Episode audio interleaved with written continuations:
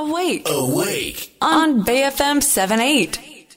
では、プロデューサー愛の EV 体験記ということで、今日はどんなお話ししましょうか、ええ、あの今日はね位置エネルギーがすごいっていうそういう話です、ね。位置エネルギー？うん、位置エネルギーって高いところに登るのにはねあのそれだけエネルギーを消費する。うん。で高いところから降りてくるときは、まあ、その分エネルギーが少なくて済むっていう、そういうことなんですけど、はい。えー EV ってやっぱりねガソリン車と違うのは回生ブレーキっていうね、はい。要するにブレーキを要するに踏んでる間とかあといわゆるなんていうのかなあのずーっとそのまんまあのアクセルを踏まないで、うんうん。えー要するに、えー降りていくときに要するに電気がどんどんどんどん充電していく溜まっていくっていうそういうシステムなんですよね。はいはい。ね。でこれってあのもう古くはあの要するにスイスの登山電車。うん。あれなんかもそうで、はい。それで要するに電車なんだけど上がっていく時はもちろん電気つくんだけどその降りてくる時はどんどん電気を返していくっていうことで、そんなにね実はね、えー要するに登ってるからすごい使うだろうってそうでもないいうはい。でガソリンとかだと要するに上がってる時もつまあたくさん使うんですけど、うんうん。降りてくる時もガソリン使うじゃないですか。そうですね。うん。うん。だからまあもちろんね全くそのなんていうのあのニュートラルにして降りてくれば使わないとかあるけど、うん。まあ、それは非常に危ないから、ん。結局アイドリングぐらいは必ず使ってるわけですよね。はい。でエンジンブレーキがものすごい効くようなところだともちろんねその分、うん。あの使わないっていうことなんですけどやっぱりねガソリンの消費量ってある程度はあるわけなんですよ。はい。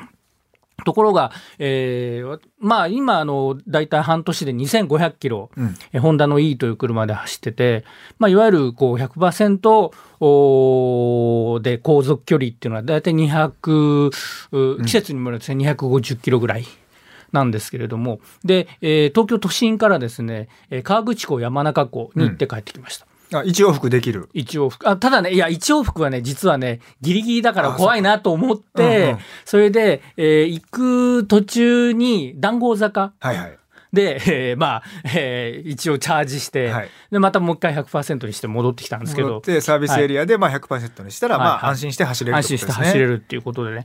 それでどれいや実際帰りも談合坂でなんかやろうかなと思ったんですけど、はい。すごい渋滞してたんですよ中央道が。うん。うん、それで山中湖を回って山中湖から413号線ってこれ道志道ってあるんですけど、はい。あのオリンピックの自転車競技。やったところで結構ねアップダウンがあるところなんですけど結局は山中湖からだいたい1000キロぐらい降りてくるっていうねそういう感じなんですけど。ほうほう。1000メートル？はい。1000ああごめんなさい、1000メートルぐらい降りてくるっていう感じなんですけど、で途中相模湖で、まあ、あの高速に乗ってでそこからまあ降りてくるっていう感じなんですけど、でこれがね、えー、だいたい、えーどどちらからもだいたい100キロぐらいあるんですよね。はい。はい、それで、えー山中湖から戻ってくるときに、えーまあ、結構涼しいから、うんうんまあ、あの空調もつかつけないみたいな感じでずっとこうか風がこう窓から入ってくる気持ちいいなっていうので、まあ、うんずっと運転してたんですけど、うんもうとにかくねあのの残りの高速距離っていうのは増えていくんですよどんどん。ああ、そうですか。うん、で最初200キロぐらいだったのが300キロぐらいになっちゃって、ええええ全く減らないんですよねそのあと何何パーセントっていうのがえ。下りだからね。下りだから。うん。それで山中湖から、えー八王子までうん。こうまあ八王子までって要するに小仏トンネルを、うんまあ、経由していくんで相模湖から乗って、はうんえー小仏トンネル越えて八王子までの間でなんと10%しか減らなかったんですよ。それはもう下りの時に十分に充電ができるから、はいえー要するにサービスエリアで充電した時以上にうん蓄えることができるってことですよね。それで、えー結局、まあ、都心まで戻ってくるのにもあと10%みたいな感じで、はい実は10%っていうのって、まあ、あのうち杉並なんですけどそこから都心まで行って往復してっていうそれで大体10%なんですよ。はいはい。ええでそれぐらいの同じ消費電力で山中湖か山中湖から帰ってくることができたと。要するに100キロを25キロ分の。その電力でいけるっていうね。ね。その現象はガソリン車には絶対にありえないことですよね。これはないですね。うんええびっくりしました。はい。ええ、なんでね、やっぱりあのいろんなこうね、そのなんていうかな、あの高速距離がみたいなことあるんですけど、うんやっぱりその条件っていうのがいろいろあるのと、うんそれからやっぱりね、高速道路を実は使うと、うん大体流れに乗ってると、90キロ、100キロぐらい、ね、まあ、要するに制限時速ギリギリまでは出すわけじゃないですか。で、それって実は燃費っていうか燃費はあんまり良くないんですよね。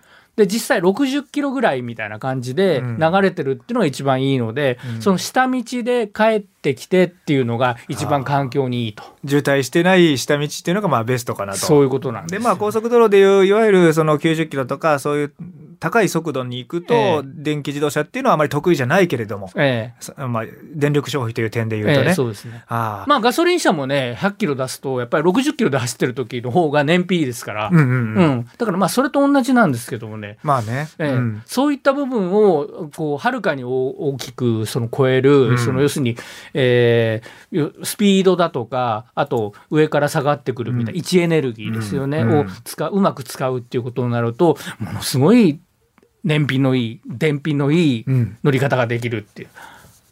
いやーそれはねちょっと言われてみて今。ちょっと目から鱗ですね、うん。ええ増やしながら帰ってくるっていう。それはそういうことがあるんだっていうね、ええ。えはい、ええ。ちょっとじゃあまた新しいことに気づいたら、はい。ええ報告してください。よろしくお願いはい、あします。りがとうございました。